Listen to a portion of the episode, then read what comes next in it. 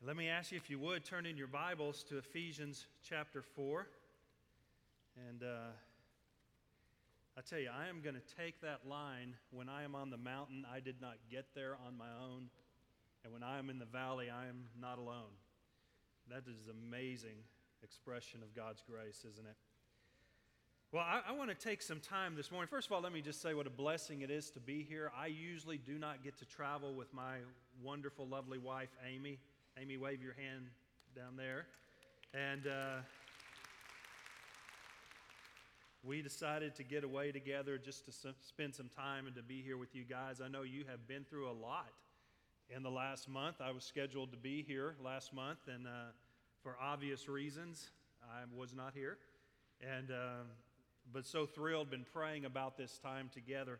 And, and I want to this morning uh, look at, I, think, may be one of the most unusual commands in all of Scripture. Now, we're in Ephesians chapter 4. Let me take just a moment to give you, again, the background, the setting for what Paul is about to say here.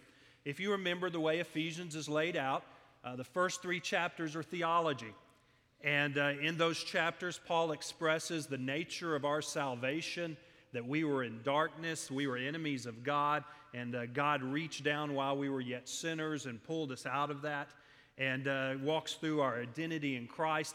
And then when you hit chapter 4, he begins into the practical. Now that since these things are true, the first three chapters, now this is how you live.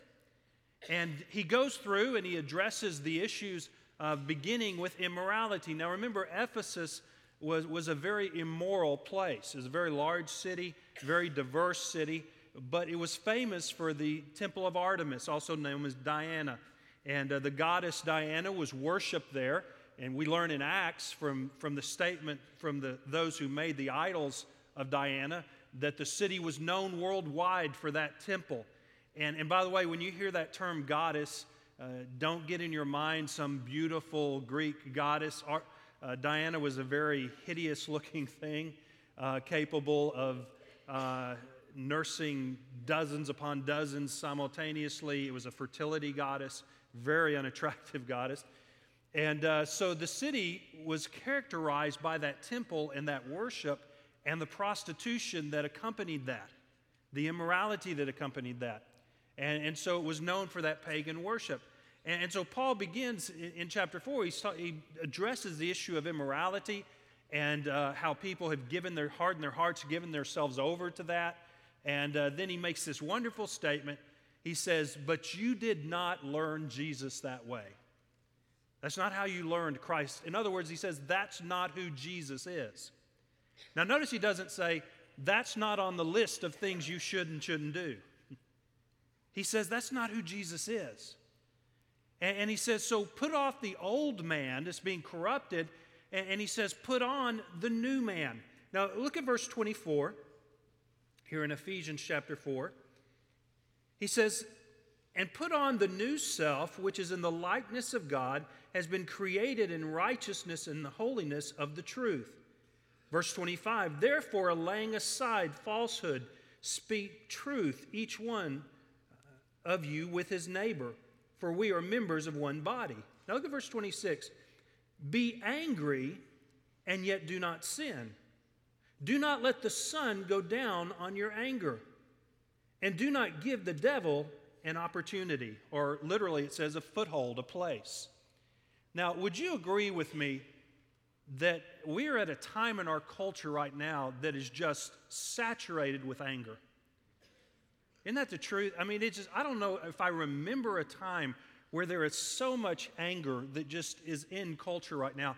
Not long ago, um, we were going early on a Sunday morning to church, and there's a little two lane road that leads down. Where our church is about five minutes away from our home. And because it was early Sunday morning, there was nobody on the road except us, and we're just driving along this little two lane road.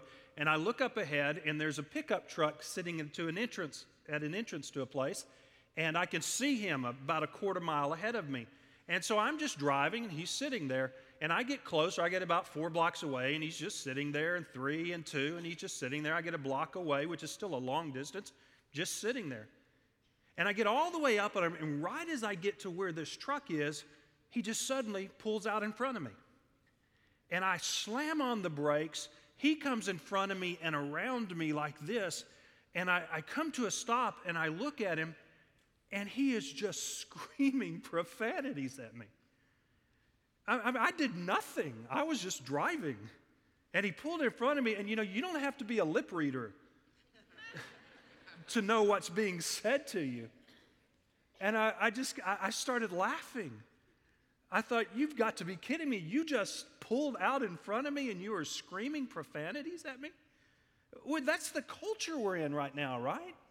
There, there's just so much anger in, in our culture. And so it, it, jumps out at you in verse 26 that, that Paul makes that statement be angry and yet do not sin.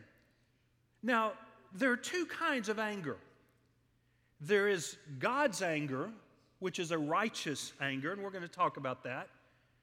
And there is man's anger, which James interestingly tells us in chapter 1 does not achieve God's righteousness. So there is godly anger, righteous anger, and that's what we're being exhorted here because what you find in Scripture is man's anger, there's constant exhortation to put it away. In fact, just about three verses later, in verse 31, it's one of the things that Paul says put away all anger. So we're to put away anger, or, or repeatedly, Scripture says this be slow to anger. Now, the idea there, by the way, is not that, well, just let it take a whole lot before you finally get angry. The idea is, he also says, be slow to speak, slow to anger, James says. So the idea is this that your initial response, you have such control over your spirit that your initial response is not an angry one. In fact, Proverbs says that, that a man who is slow to anger has mastered, controlled his spirit, and he's like a walled city, a city with a wall around it. In other words, he's not vulnerable to attack. And so Scripture is constantly exhorting us have control of your spirit so that anger is not your response to issues that happen. Now, think about what that means. That means that one of the primary differences between the church and the world should be that we don't get angry like that. that we're not constantly angry. Now, you know, man's anger, most of us don't struggle with the issue of righteous anger, right?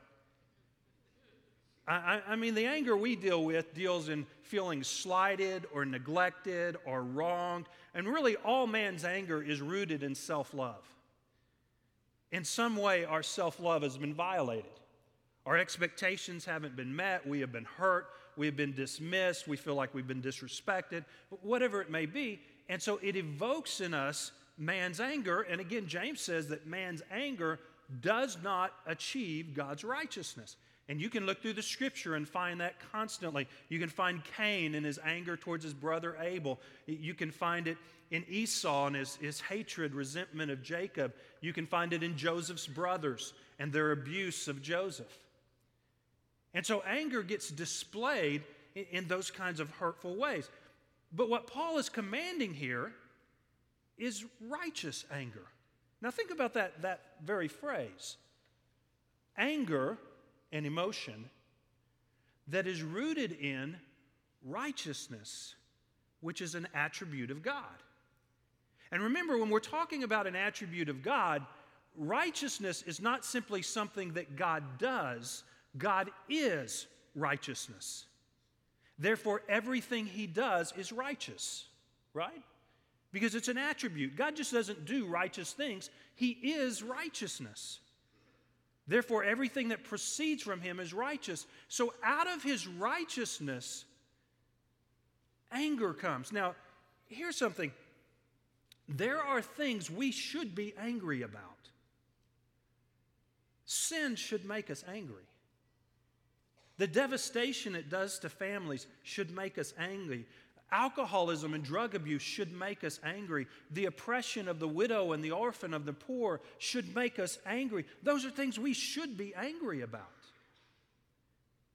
Now, I, want to take just a moment. What we're going to do here, so you're going to have to track with me. I want to look at three examples in the New Testament of Jesus showing anger. And what we're going to do is we're going to look at these three passages and then go back through them because I want you to see a common thread that exists in all three of them. Turn first of all to Mark chapter 3. So, as you turn to these places, you'll probably want to keep those places because we're going to uh, be going back to them. Mark chapter 3. And I want to look at the times Jesus demonstrated anger. Remember something, Jesus said, I do only what my Father tells me. So Jesus never acted apart from the Father's direction. So when he is displaying or, or clearly told as being angry, it is because the Father's heart is angered at that moment. Now, in Mark chapter 3, it's the only passage in the entire New Testament that specifically states that Jesus was angry. So look at that, beginning verse 1. It says, He entered again into a synagogue, and a man was there whose hand was withered. Now, that, that word, by the way, in the Greek means just kind of shrunken up, dead. I don't know what, exactly what it looked like. Quite probably, it sounds like something he was born with. But he had a withered hand, and it says they were watching him to see if he would heal on the Sabbath so that they might accuse him. So you get the impression that they probably brought this man in and tried to put him around Jesus because the language there says that they were kind of hovering back, intently watching to see if Jesus would heal on the Sabbath because they did not allow healing on the Sabbath. Remember, the Sabbath was the only day that the Pharisees and the Jews had control. Six days a week for the Pharisees, they were under Roman rule. On one day a week on the Sabbath, they felt like they were in control. They could dictate how you lived, they could dictate what you did, they could dictate down to the point of how many steps you took on that day. And so the Sabbath was the day they felt like they were in power. And so one of the things that was forbidden was to heal on the Sabbath, to, to apply medicine, to do those kinds of things. And, and so what they do is they're watching him. Verse 3, it said, he said, he said to the man with the withered hand, Get up and come forward. And he said to them, Is it lawful to do good or do harm on the Sabbath, to save a life or to kill? But they kept silent. After looking around at them with anger, it's the only time in the New Testament that word is specifically used of Jesus.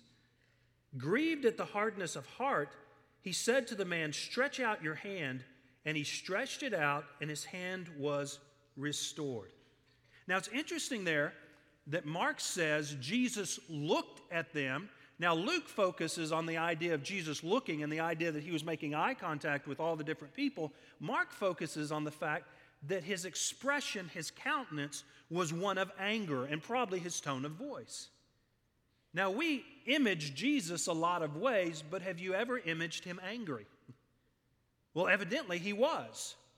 Because as he looked at the, these people, he knew what they were trying to do, the hardness of their heart, they were rejecting him as Messiah. Jesus said, My Father has sent me, and you're rejecting my Father because you're rejecting me. So they're rejecting the Father's will. They have corrupted the synagogue and the purpose of the Sabbath, and they're using this man who has need to further their own purpose. They don't care about him. Just like when the woman was brought in adultery to Jesus, they didn't care about the righteousness of the, they didn't care about her. They were just using her to try to entrap Jesus.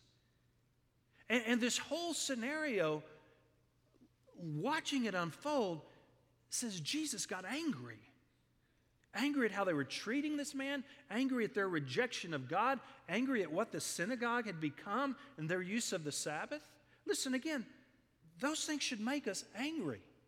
When people are taken advantage of, when, when, when the church is not what God intends it to be, there should be a righteous anger at that.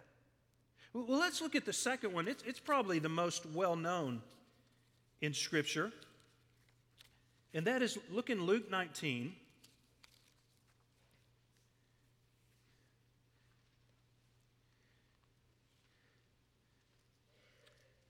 Now, this is Jesus demonstrating his anger. We're going to begin reading in verse 45.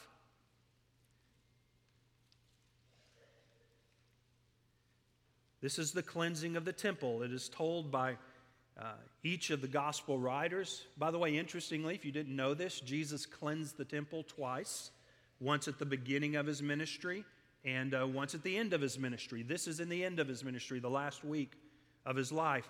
Verse 45 says, Jesus entered the temple and began to drive out those who were selling, saying to them, It is written, And my house shall be a house of prayer, but you have made it a robber's den. And he was teaching daily in the temple, but the chief priests and the scribes and the leading men among the people were trying to destroy him. And they could not find anything that they might do, for all the people were hanging on every word he said. So, this is probably the most well known demonstration of Jesus' anger that he comes into the temple. And, and, and understand the background of this. It wasn't just that they were demonstrating greed and they were making it a marketplace. Remember, this is the court of the Gentiles. And this was a place where God intended the Gentiles to be able to come so that they could pursue a knowledge of God. But the Jews had such disregard and hatred for the Gentiles. What they had done was there was a dividing wall that Paul talks about in Ephesians, and you couldn't go past that wall if you were a Gentile. In fact, there was a sign up that if you went deeper into the temple past that line and you were a Gentile, the sign said, You will die and it will be your own fault. And because the Jews despised the Gentiles, they had allowed this outer court which should have been the place of evangelism, should have been the place the Gentiles came to pursue God, that that's where they put uh, all their trade, where they would sell animals that were being sacrificed. And you know, with animals comes noise, comes waste. They're selling birds. We're also told in Scripture that, uh, that they had allowed people to shortcut through instead of going around the temple. They would enter the side there and cut through. So you had this train of wagons and animals coming through. It was loud, it was smelly, it was obnoxious, and it was supposed to be a place. Jesus said, My house shall be called a house of prayer. And in the rest of that verse in Isaiah, Mark quotes it for all peoples. In other words, the Gentiles. Jesus said, This place is supposed to be a place where the Gentiles can come and find my Father. But you, having such hatred for the Gentiles, have made it into this marketplace. You've defiled it. And it made Jesus angry enough that he went in and started turning over the tables. Because again, the temple w- was being treated in a way that was dishonoring to God it had lost its sacredness, its holiness, and they were rejecting a people who God was reaching to. In fact, when Christ comes, what happens is, Paul says that dividing wall is torn down, it's gone. And now the Gentiles and the Jews both get to God, but they both get there through the cross. There is no difference anymore, no dividing wall. And so again, that anger swells up in Jesus. Now look at a third one. This one may surprise you a bit. Turn to John chapter 11.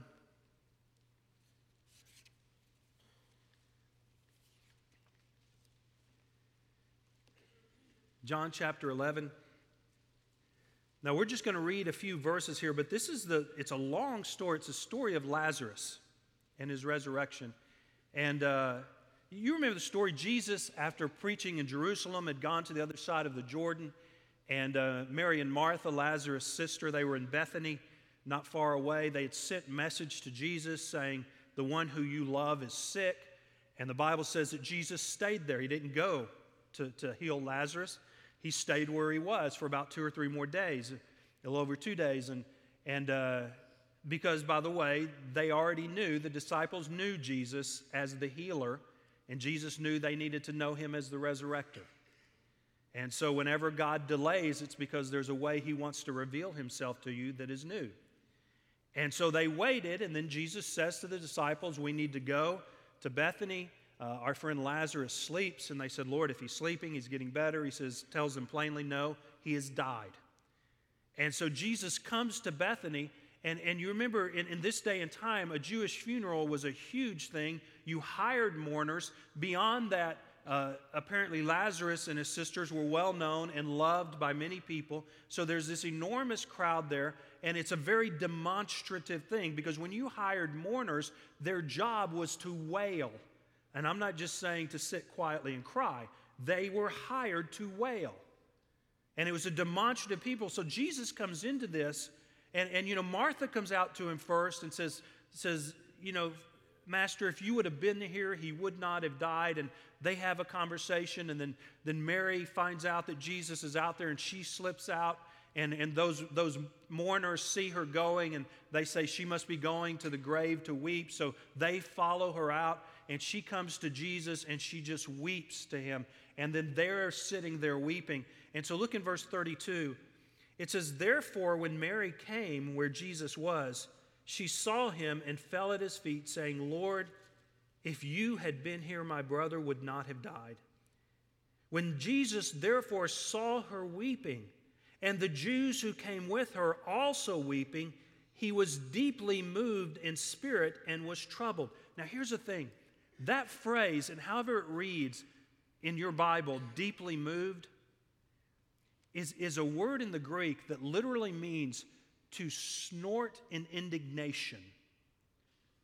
So the idea here is as Jesus listens to her and sees her weeping, and he sees all these people wailing and weeping over the death of Lazarus, it stirs something in him this, this sense of anger at what sin and death does to people.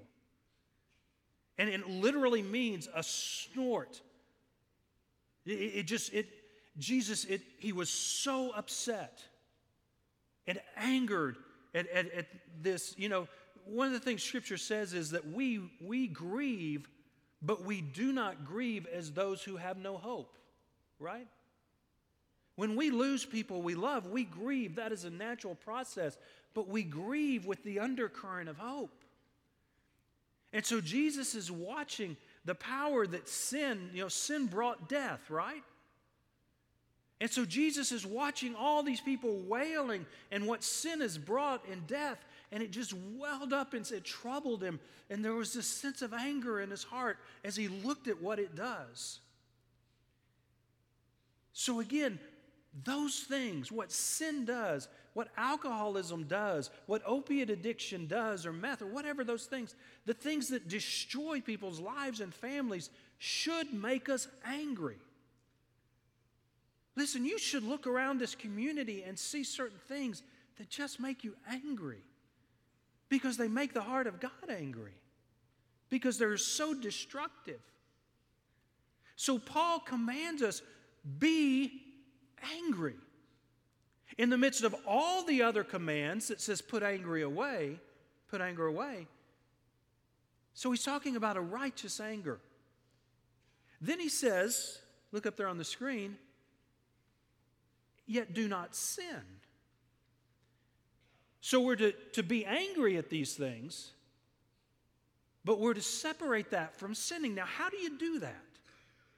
How do you be angry and yet not sin? Well, let's walk back through them real quick. Mark chapter 3.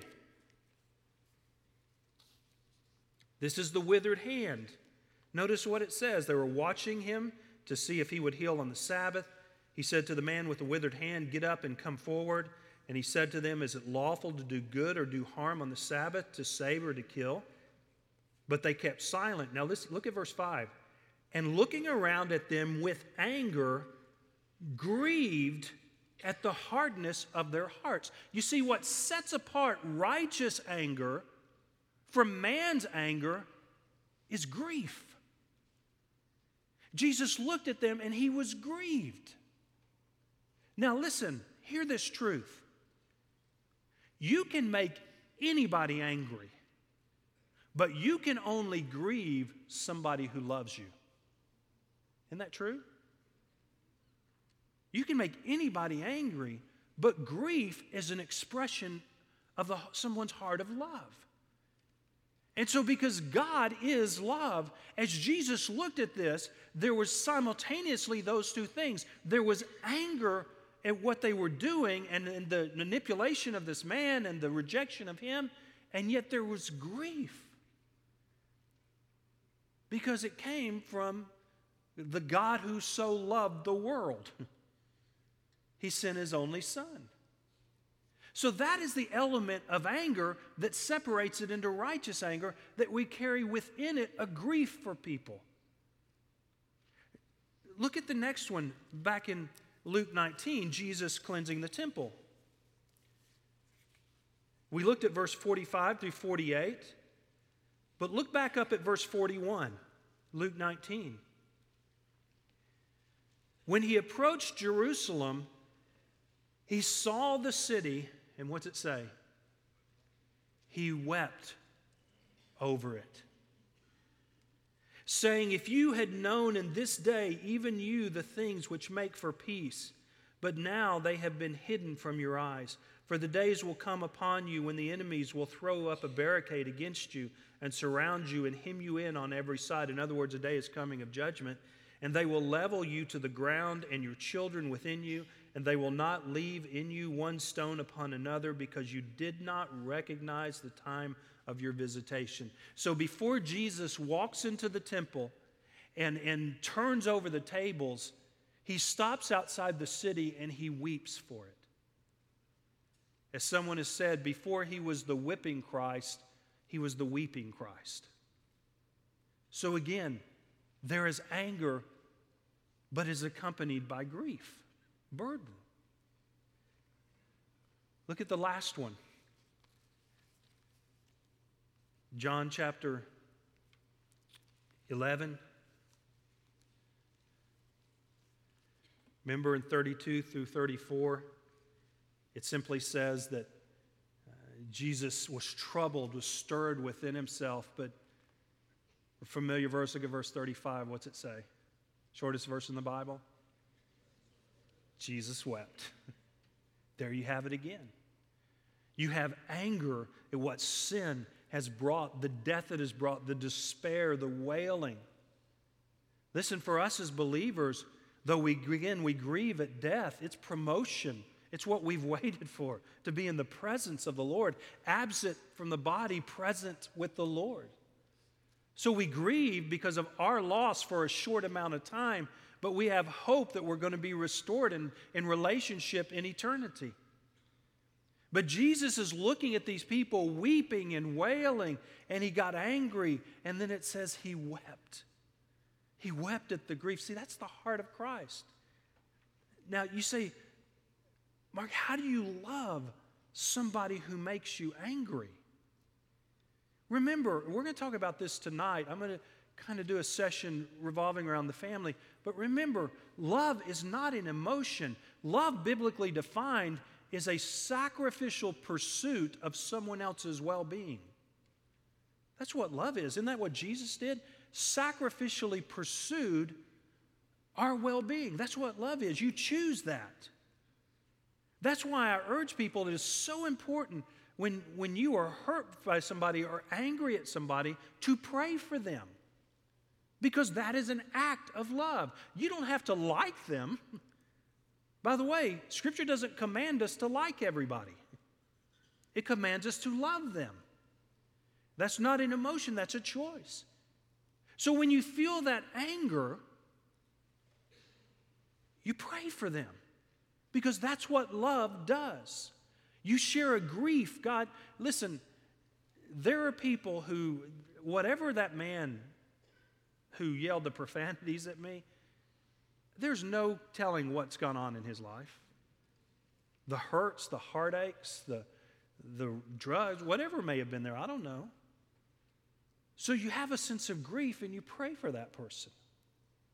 So he said, Be angry, do not sin. And the way you avoid sin is you let the love of God permeate that anger, making it righteous anger.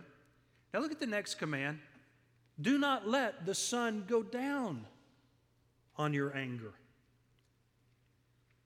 Now listen, I believe God knows that anger is such a volatile emotion that in this fallen state and fallen world, it is not something we can carry with us.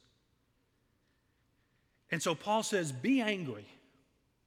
Make sure you don't sin. And by the way, don't let the sun go down on your anger. You see, anger is like the hot pan you take out of the oven, righteous anger. There's something good in it, but you got to be careful with it because you can burn yourself, right? So he said, Don't let the sun go down on your anger. And let me just say something. Right now, in, in, in our political world, there is so much anger on every side, some of it righteous, some of it man's anger. But here's the key if you go to bed carrying that anger and you wake up in the morning carrying that anger, it will affect you in every area of your life. You cannot carry anger like that because anger never stays narrowly focused, it always bleeds out into your relationships. So you will find yourself being angry in all kinds of ways. Amy and I have counseled women through the years who, who one in particular I remember just said, I am so constantly angry and I don't even know why. People who just lose composure. And listen, Proverbs says, a fool gives full vent to his anger. And one of the things the internet has done because of anonymity is it allows people to constantly give full vent to their anger. They just let it out over and over again and troll and pursue and, and try to destroy people. And listen, you're going to bed with it and you're waking up with it and it is spreading in your life. It is not staying in that one direction. And you will find anger coming out of the people you love the most even if you're carrying it for a totally different reason. So do not let the sun go down on your anger, and tied to that, that last phrase, and do not give the devil, literally it says, a foothold, a place. So what happens is when we carry anger, what it does is it clears out a spot that Satan sets a beachhead on in our lives. And he uses that, like I just said, to get into our lives and to affect our other relationships. Remember, he came to kill, to kill, steal, and destroy. And that's what he wants to do. So when we carry anger like that, even, if it's something that, that in and of itself is legitimate to be angry about, but if we don't process it rightly, it ends up clearing a spot for Satan to get into our lives. And once he gets a beachhead there, you know, he's never content with a little bit of ground, right? So he's gaining ground and moving and moving forward. You see, that's the power that anger has. And, and by the way, most anger that I find in Christians will typically be tied back to some deep hurt in their lives an abuse, a neglect, a wronging uh, I, have met people, I remember the, the church Michael mentioned, Sagamore Hill, where he was on staff. There was a lady across the street, and uh, I worked on the church grounds in the summer, and this woman just, uh, they told me she hates our church, and uh, we try to be nice to her. And so I would often, I was working on the grounds of the church, I would see her out, and I'd go over there and ask her, hey, do you need anything done? She was an older woman, and uh, she would sometimes ask me to like clean off her fence line of weeds and different things, and I would just do that just as a ministry to her. But one day she began to like me because of that. And, and one day I asked her about her antipathy towards our church. And you know what? It went back literally 40 years to an incident that if she were able to see clearly, she would have been embarrassed that she had carried anger for 40 years over that. And now it had grown up into this intense hatred for the church. And so, if you let those things go unattended, they make a deep, profound mark. Now, one of the joys I've also seen over the years is what happens to people when they release anger, when they lay it at the feet of Christ. By the way, let me just say this. This just came to mind. There's some of you in this room that perhaps in your childhood things were done to you that were horrific. Maybe you've not even told anybody. Can I promise you something? It made God angry. But you can't carry that anger. I, remember a woman in a church, and we'll, I'll just close sharing this.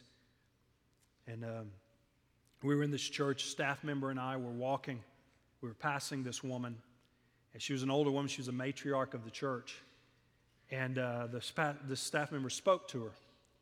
And, you know, down here in the South, you say Miss Jean or Miss, you know, Helen or whatever. And he called her, and she, she just walked on by. She didn't say a word. And I thought, well, maybe she's hard of hearing. And we got a few more steps, and he turned to me and he said, That woman hates my guts. he said, I have no idea why. He said, She hates the pastor, too. And we have no idea why she hates us. Well, during our meetings, she dealt with an abuse that happened when she was a child and uh, forgave and released that anger. And on a Sunday night, she came up and gave a testimony and just said, For, for 50 years, I have hated. I've hated that event. I, I was angry at my parents for not protecting me, for telling me to keep it quiet. It was embarrassing me, embarrassing to them. A family member had molested her. She said they, they made me suppress it. She said, I've hated that event. She said, I have no idea how my husband has stayed married to me. She said, I have been so angry in my life. She said, I cannot believe my children will even still talk to me. I have been so angry. She said, but this morning, after all these decades, I forgave and I released the anger. And she just said in tears, she said, I'm free. I called that church several months later, was talking to the pastor, and I brought her up. I said, How's she doing? He said, Mark, you would not recognize her. He said, She is the, one of the most joyful people in our church. And she is one of my biggest supporters now. Think about it. You take the elements of the fruit of the Spirit, you can't add angry to those. You can't be angry and love. You can't be angry and have joy. You can't be angry and have peace. You can't be angry and have patience. You go down the whole kindness, gentleness. You can't have anger and have those things. So, what do you do? You lay it at the feet of Christ. And you say, Lord, vengeance is yours, not mine. And I want to be angry at the things that matter, but pray for the person who hurt you. Grief, love demonstrated to those who've wronged you. Jesus said, if you love those who love you, big deal. Even the world does that. But when you love those who despitefully treat you, you reflect the very nature of God, who, while we were yet sinners, sent Christ to die for us. Let me ask you to stand with me.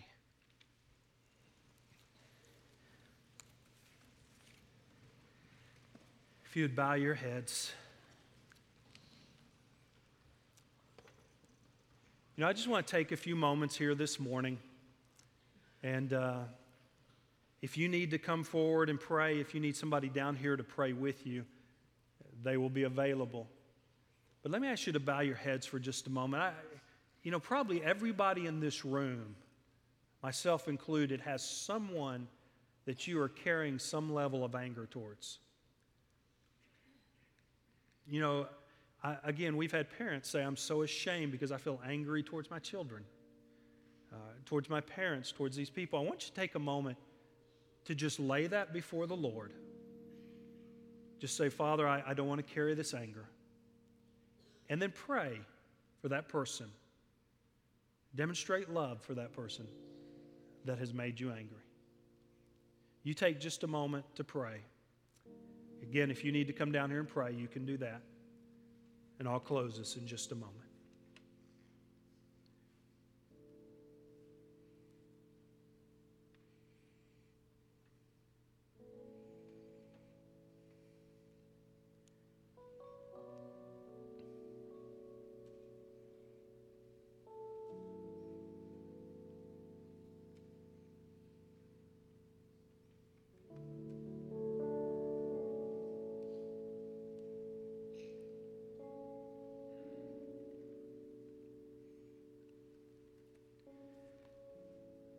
Father, thank you for your grace. That your anger is a righteous anger because you love.